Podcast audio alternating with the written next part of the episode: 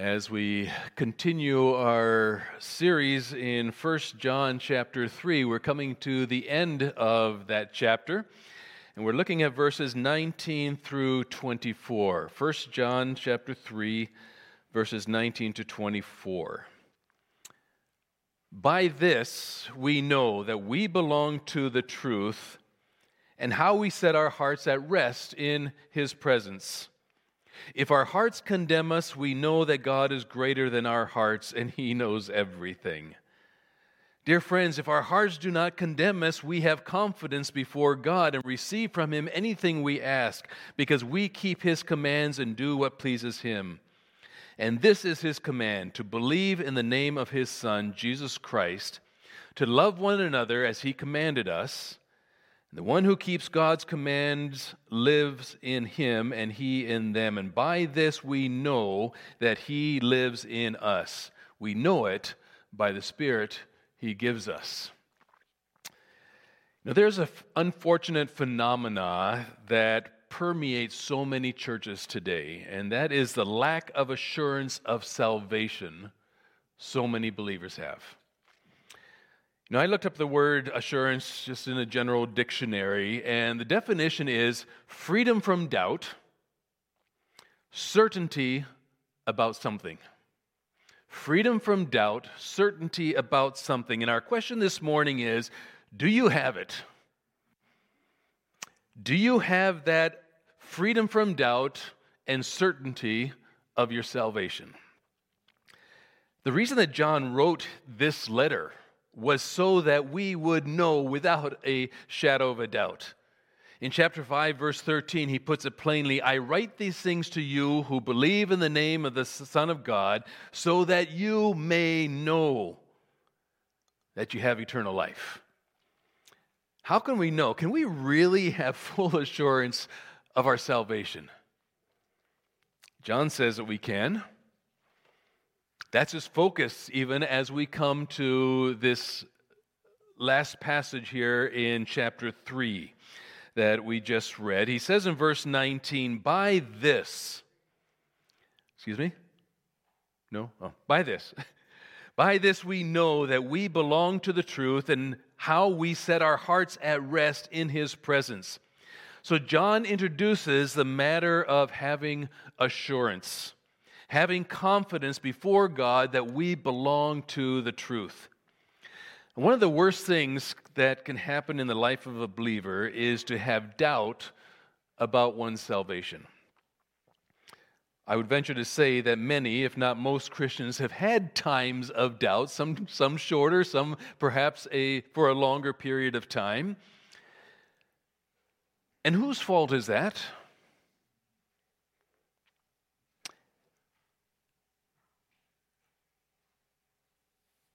Though there may be a number of contributing factors, the fault, the blame of that doubt rests squarely on Satan. There's one that's one of his greatest weapons throughout history, starting way back in Genesis chapter 3. Remember, did God really say? And he's been doing it ever since. He sows seeds of doubt, and if we're not grounded, it's easy to fall for it. And that's what John is combating here. By this, we know that we belong to the truth. He actually writes it in future tense. We will come to know, to learn, to find out, to realize. In other words, it's not necessarily automatic. Almost everything in life that we have confidence in, we've learned to have confidence in it, right? There's a process, and eventually there is something, or perhaps a number of things, that convinces us to have confidence in something or someone. And John is saying, by this we will know that we belong to the truth. There's a promise that we can know based upon the certain reality called by this. And we belong to the truth. Um, when, when we understand the by this, and we're going to be getting to that in a moment, that's when we know. That's an amazing phrase if you think about it that we belong to the truth. The truth written, which is the scripture, God's word, and the truth incarnate, Jesus Christ. Jesus said, I am the way, the truth. and the life. We belong to the truth. We belong to Jesus Christ, and it is the truth that has given us life that has divine, defined our existence. And the end of verse 19, it will set our hearts at rest in His presence. Literally, it will assure our hearts before Him. The Greek word that's translated to set our hearts or to assure our hearts is actually the word to persuade. In other words, we'll be persuaded. We can know that we belong to the truth and we can be persuaded of that fact as we stand before Him in His presence. And the reason the NIV translates this as set our hearts at rest in His presence is because that same Greek word to persuade can also mean to tranquilize. It's kind of interesting. So that by this that John is talking about will so persuade us that we belong to the truth that it will calm our fear, it will calm our doubt, even though we are in the presence of holy and almighty God. All through the Old Testament, any time that God showed up, you remember, like Moses at the burning bush, they fell on their faces in fear and trembling because they were in the presence of holy God. But with Christ, something changed. In Hebrews chapter 10, 19, it says, Therefore, brothers and sisters, since we have confidence to enter the most holy place, why? By the blood of Jesus Christ, by a new and living way opened for us through the curtain that is his body. And since we have a great priest over the house of God, let us draw near to God with a sincere heart and with the full assurance that faith brings having our hearts sprinkled to cleanse us from a guilty conscience, and having our bodies washed with pure water.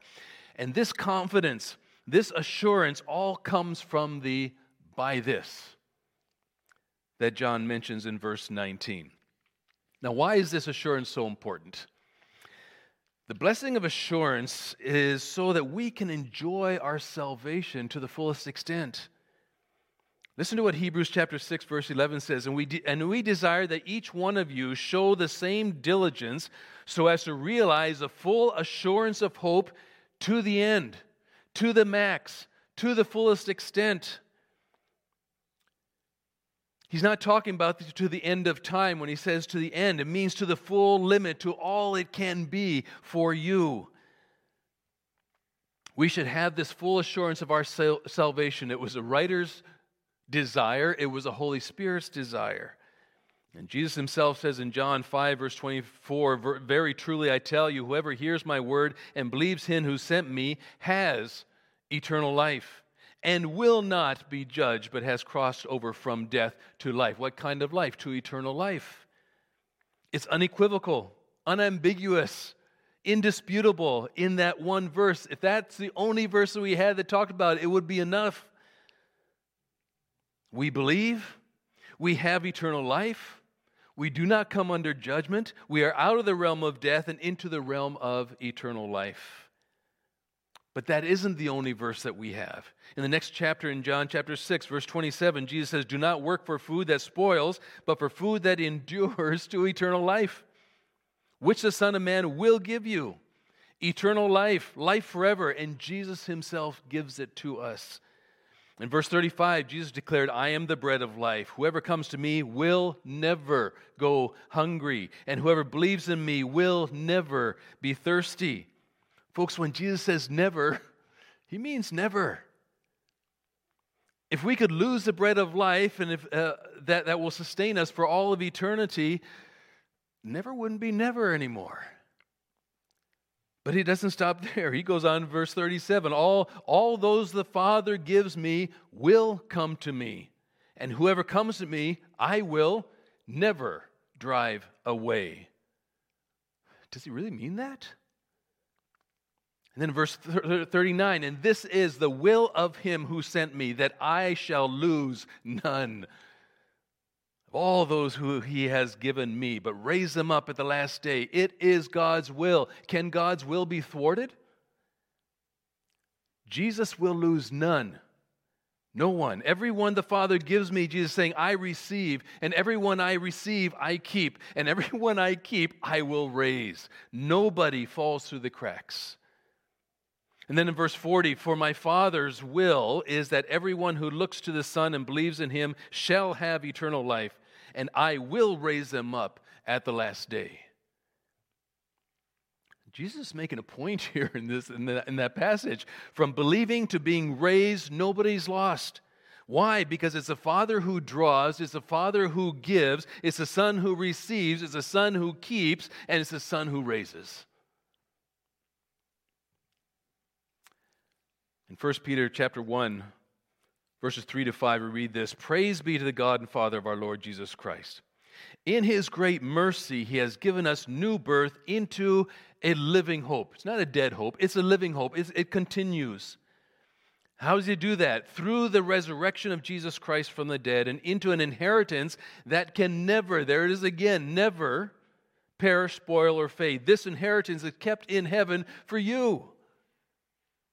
Our inheritance is there waiting for us because Jesus will raise us up according to his Father's deal. Uh, excuse me, deal is his Father's will. Done deal. Is Jesus really able to do that for us? In verse 24 of the small letter of Jude, there's a, there's a cool benediction here. Listen. Now to him who is able to keep you from stumbling and to make you stand in the presence of his glory, blameless and with great joy. Folks, salvation is forever. And we need to enjoy that.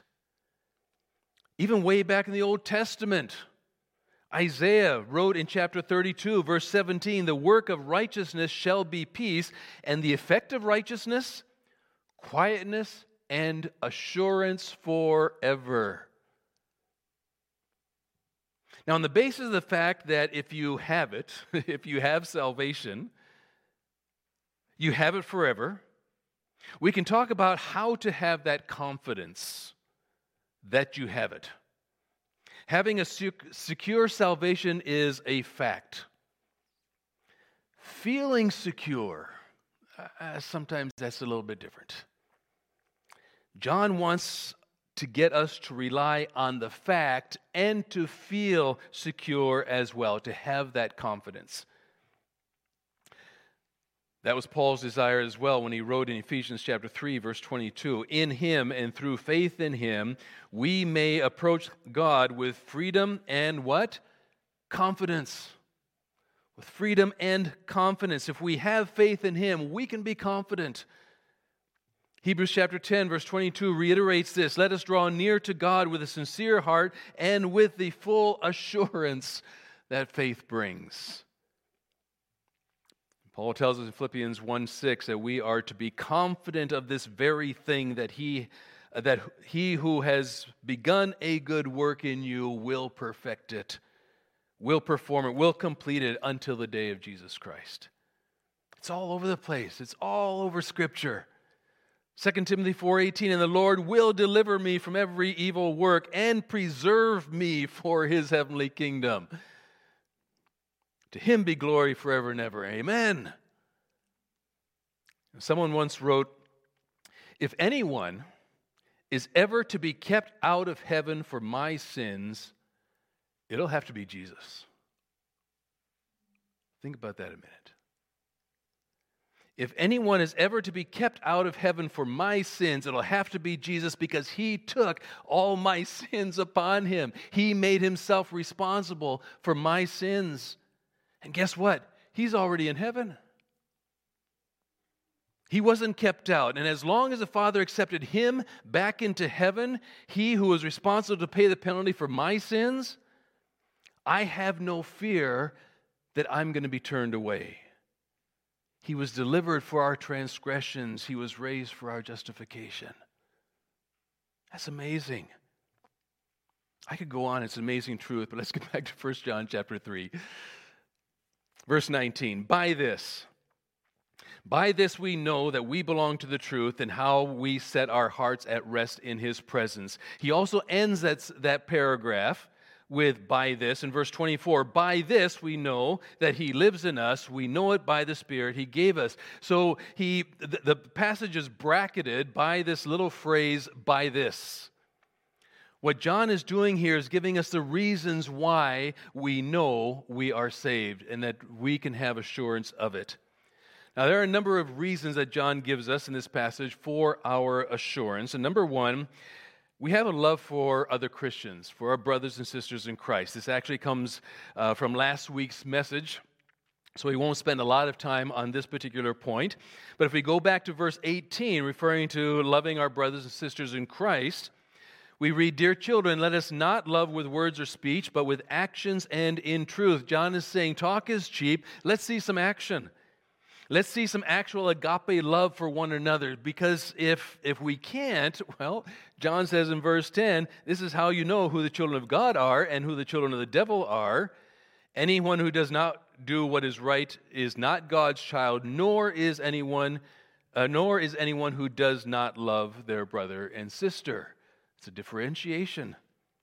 So, love for one another should be evidence of that new life, of the salvation that we have. The second reason for our assurance is if there is gratitude for God's grace. How grateful are you for God's grace?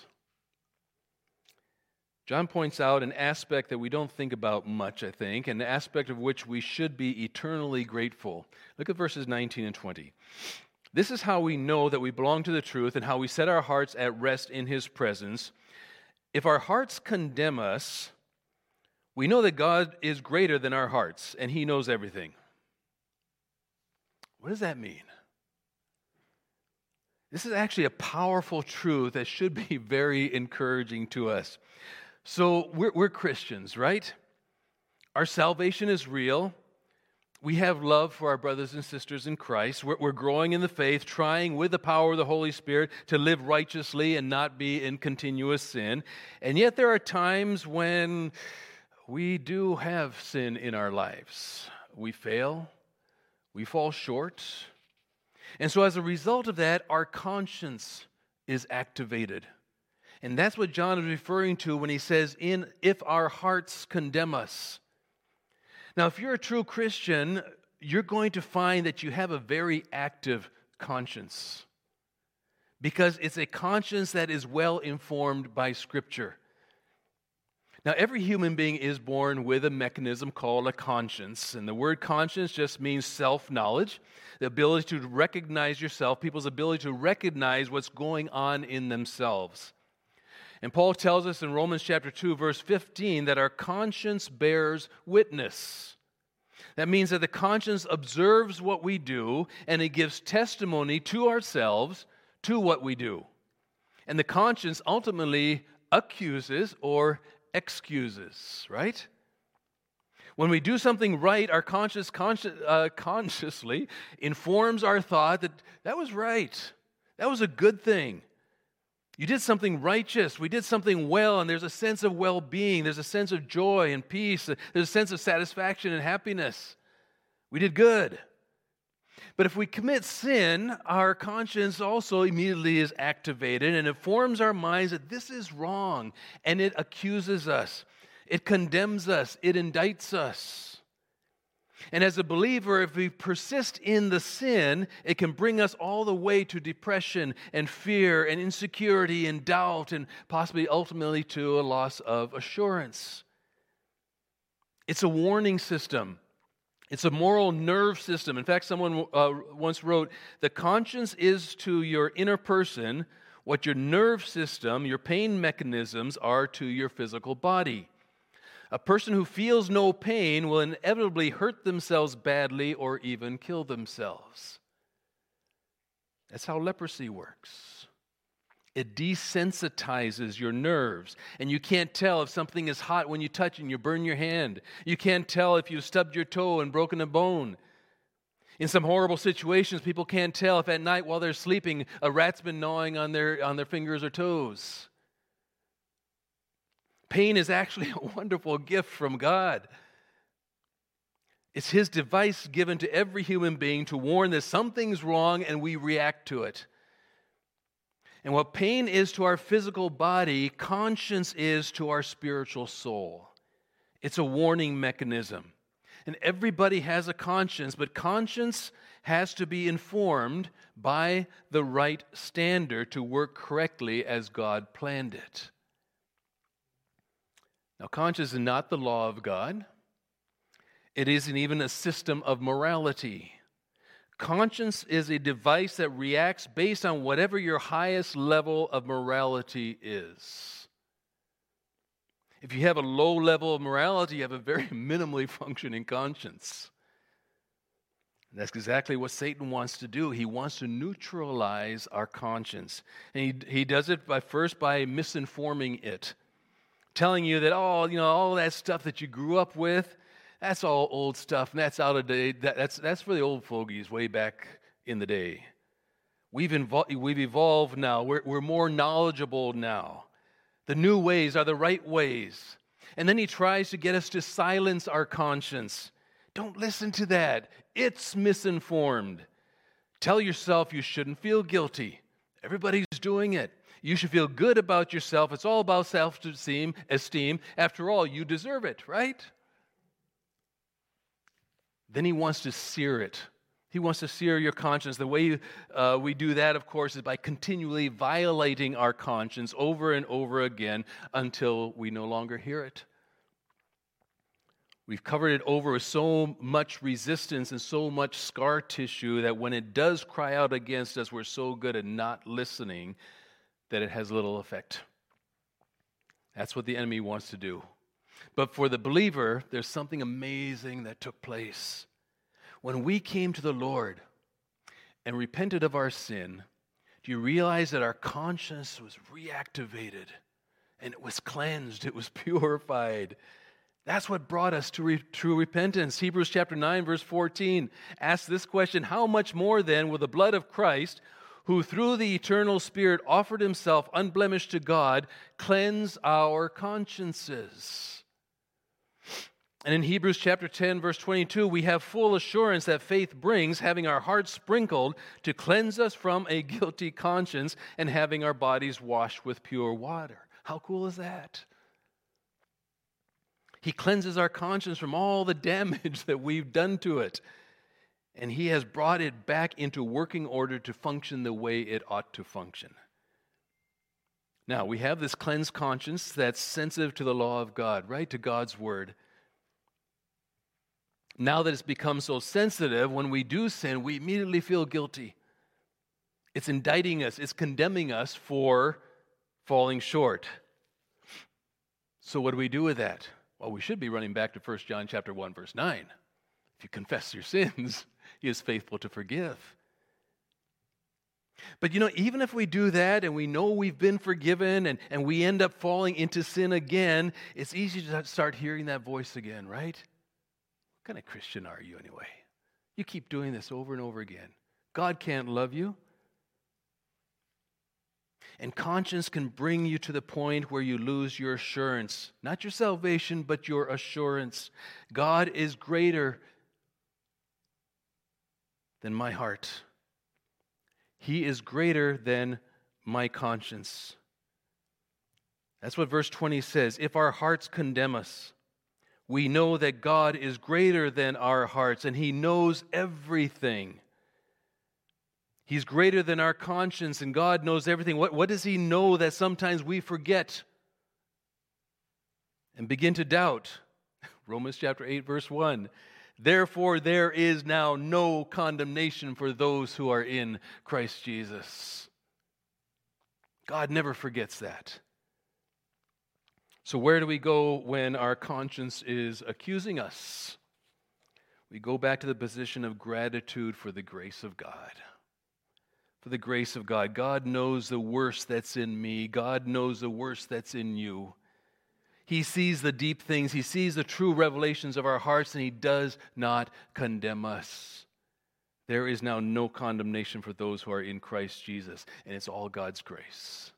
It's all God's grace. You remember what Paul wrote in Romans 8:31, if God is for us, who can be against us? He's saying, who's going to condemn us when God has justified us?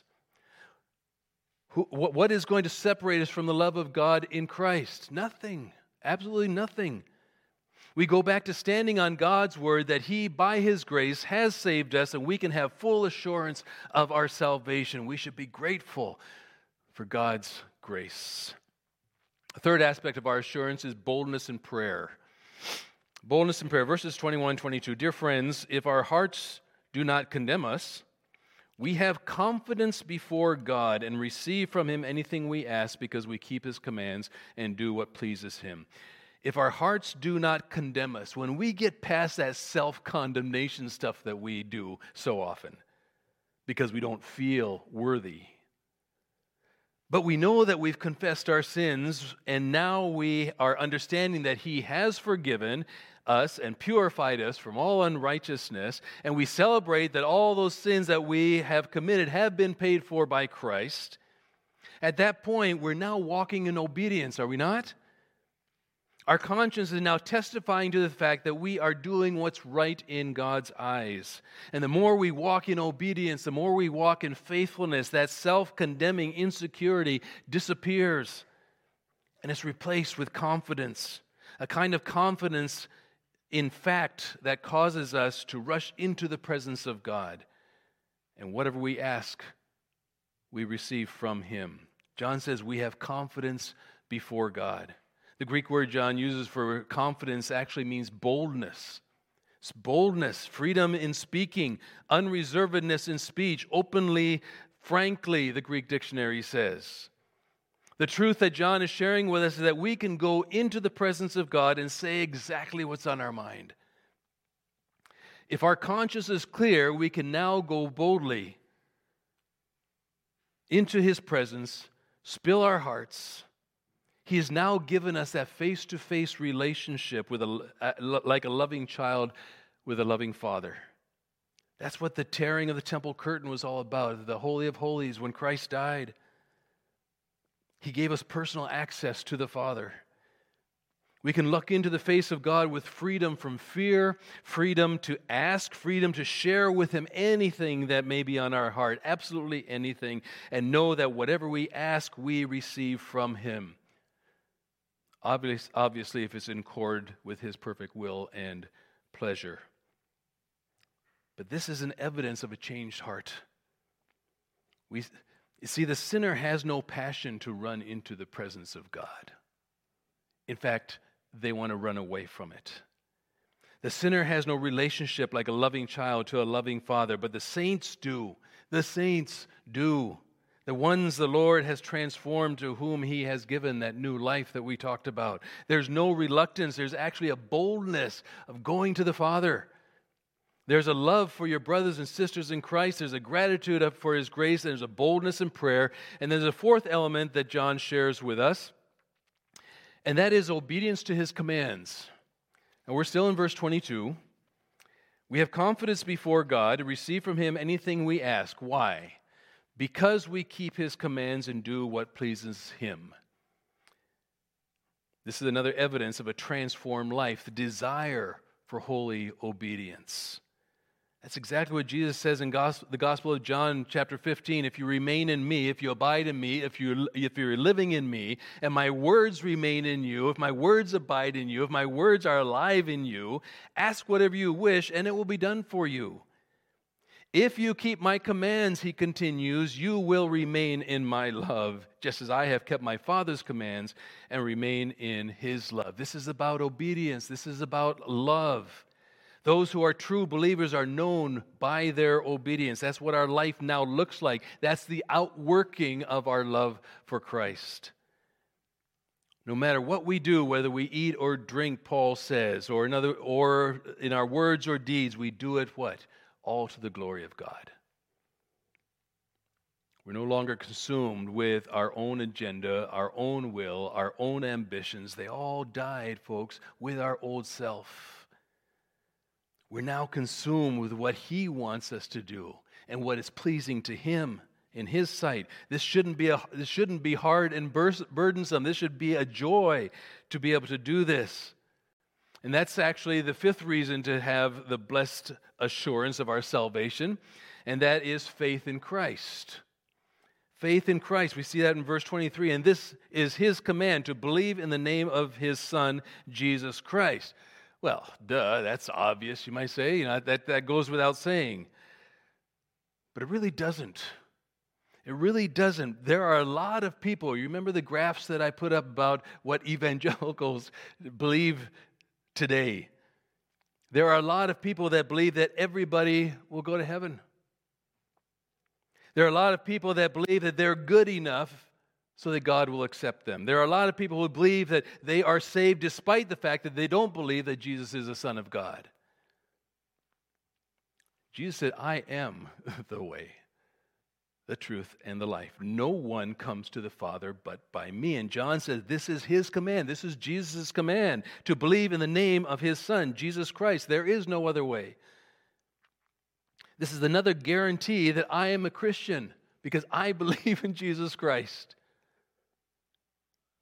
We believe in Jesus Christ. Throughout the rest of our lives, we will believe in Jesus Christ. We won't stop believing in Him. In fact, that's what we're called, right? Believers. It's a good word. Here's a question What does it mean to believe in His name? What does it mean to believe in His name? The name of Jesus refers to all that He is. The name Jesus actually means Savior. It literally means Yahweh saves, or Yahweh is salvation. The Greek name Yeshua is transliterated from Hebrew and Aramaic, and this name is a combination of Yah, an abbreviation for Yahweh, the name of the God of Israel, and the verb yasha, meaning to rescue, to deliver, or to save. So when we believe in the name of Jesus, we believe that He and He alone saves because Yahweh is salvation. That's what His name means. Believe in His name. So John is saying that we can have assurance of our salvation because we believe in Jesus Christ and in all that He was, all that He is, and why He came and what He did. And then there's one final indicator here that John mentions for our blessed assurance. And that's the presence of the Holy Spirit. The presence of the Holy Spirit. Look at verse 24. By this, we know that He lives in us. We know it by the Spirit He gave, he gave us. It's the same phrase He used back in verse uh, 19. By this we know. How does that happen? Well, Paul tells us in Romans chapter 8, verse 16, the Spirit Himself testifies with our spirit that we are God's children. That's what the Holy Spirit does. He himself assures us. Over in 1 John chapter 5, verse 6, it tells us that it is the Spirit who testifies. Well, what, what is he testifying to? Verse 11, and this is the testimony. Listen, God has given us eternal life, and this life is in his Son. That's what the Holy Spirit is testifying to. That's what the Holy Spirit is convincing us of. We can't believe without the Holy Spirit. Hebrews chapter 10, verse 14 and 15 tells us the Holy Spirit assures us that we've been forgiven once for all. Listen, for by one sacrifice he has made perfect forever those who are being made holy. The Holy Spirit also testifies to us about this. How cool is that? It's also the Holy Spirit who enlightens us and teaches us we read that earlier this morning. Jesus tells us in John 15, 26, but the advocate, the Holy Spirit, whom the Father will send in my name, will teach you all things and will remind you of everything I have said to you. It's only through the Spirit of God that we can truly understand the deeper things of the, of the Scripture. Listen to these words from Isaiah, Old Testament, okay? Old Testament, talking about the Holy Spirit. He's prophesying about the coming of the Messiah, chapter 11. A shoot will come up from the stump of Jesse. From his roots, a branch will bear fruit. Talking about Jesus, the Messiah. The Spirit of the Lord, the Holy Spirit, the Spirit of the Lord will rest on him, on the shoot, on Jesus Christ. Then here comes the description of the Spirit the Spirit of wisdom and of understanding, the Spirit of counsel and of might, the Spirit of the knowledge and fear of the Lord, and he will delight in the fear of the Lord. Folks, that's the same Spirit who now lives in us. It came down upon Christ. He now lives in us a spirit of wisdom and understanding and counsel and might and knowledge and fear of the Lord. By this is how we know that He lives in us. We know it by the Spirit He gave us. Is there any doubt? We need to live that to the fullest. In a moment, we're going to be singing Blessed Assurance, great old hymn. Jesus is mine. Oh, what a foretaste of glory divine, heir of salvation, purchase of God, born of a spirit, washed in the blood. This is my story. This is my song, praising my Savior all the day long. And I trust this morning that this is your story, story of assurance, your, and this is your song as we sing this morning. Father, thank you. Thank you that we can be absolutely sure of your salvation. Thank you that for your grace, for your mercy, for your love that you've poured out upon us. And Father, I pray that if, if we were doubting at any point, that, that your word has just washed all that doubt away. We know that, we have salvation. We can be absolutely sure of that, and then we can live our life out in that complete assurance to the fullest extent. Father, we praise you. And we pray that this will be our story all the day long. This will be our song all the day long, praising you. In Jesus' name we pray. Amen.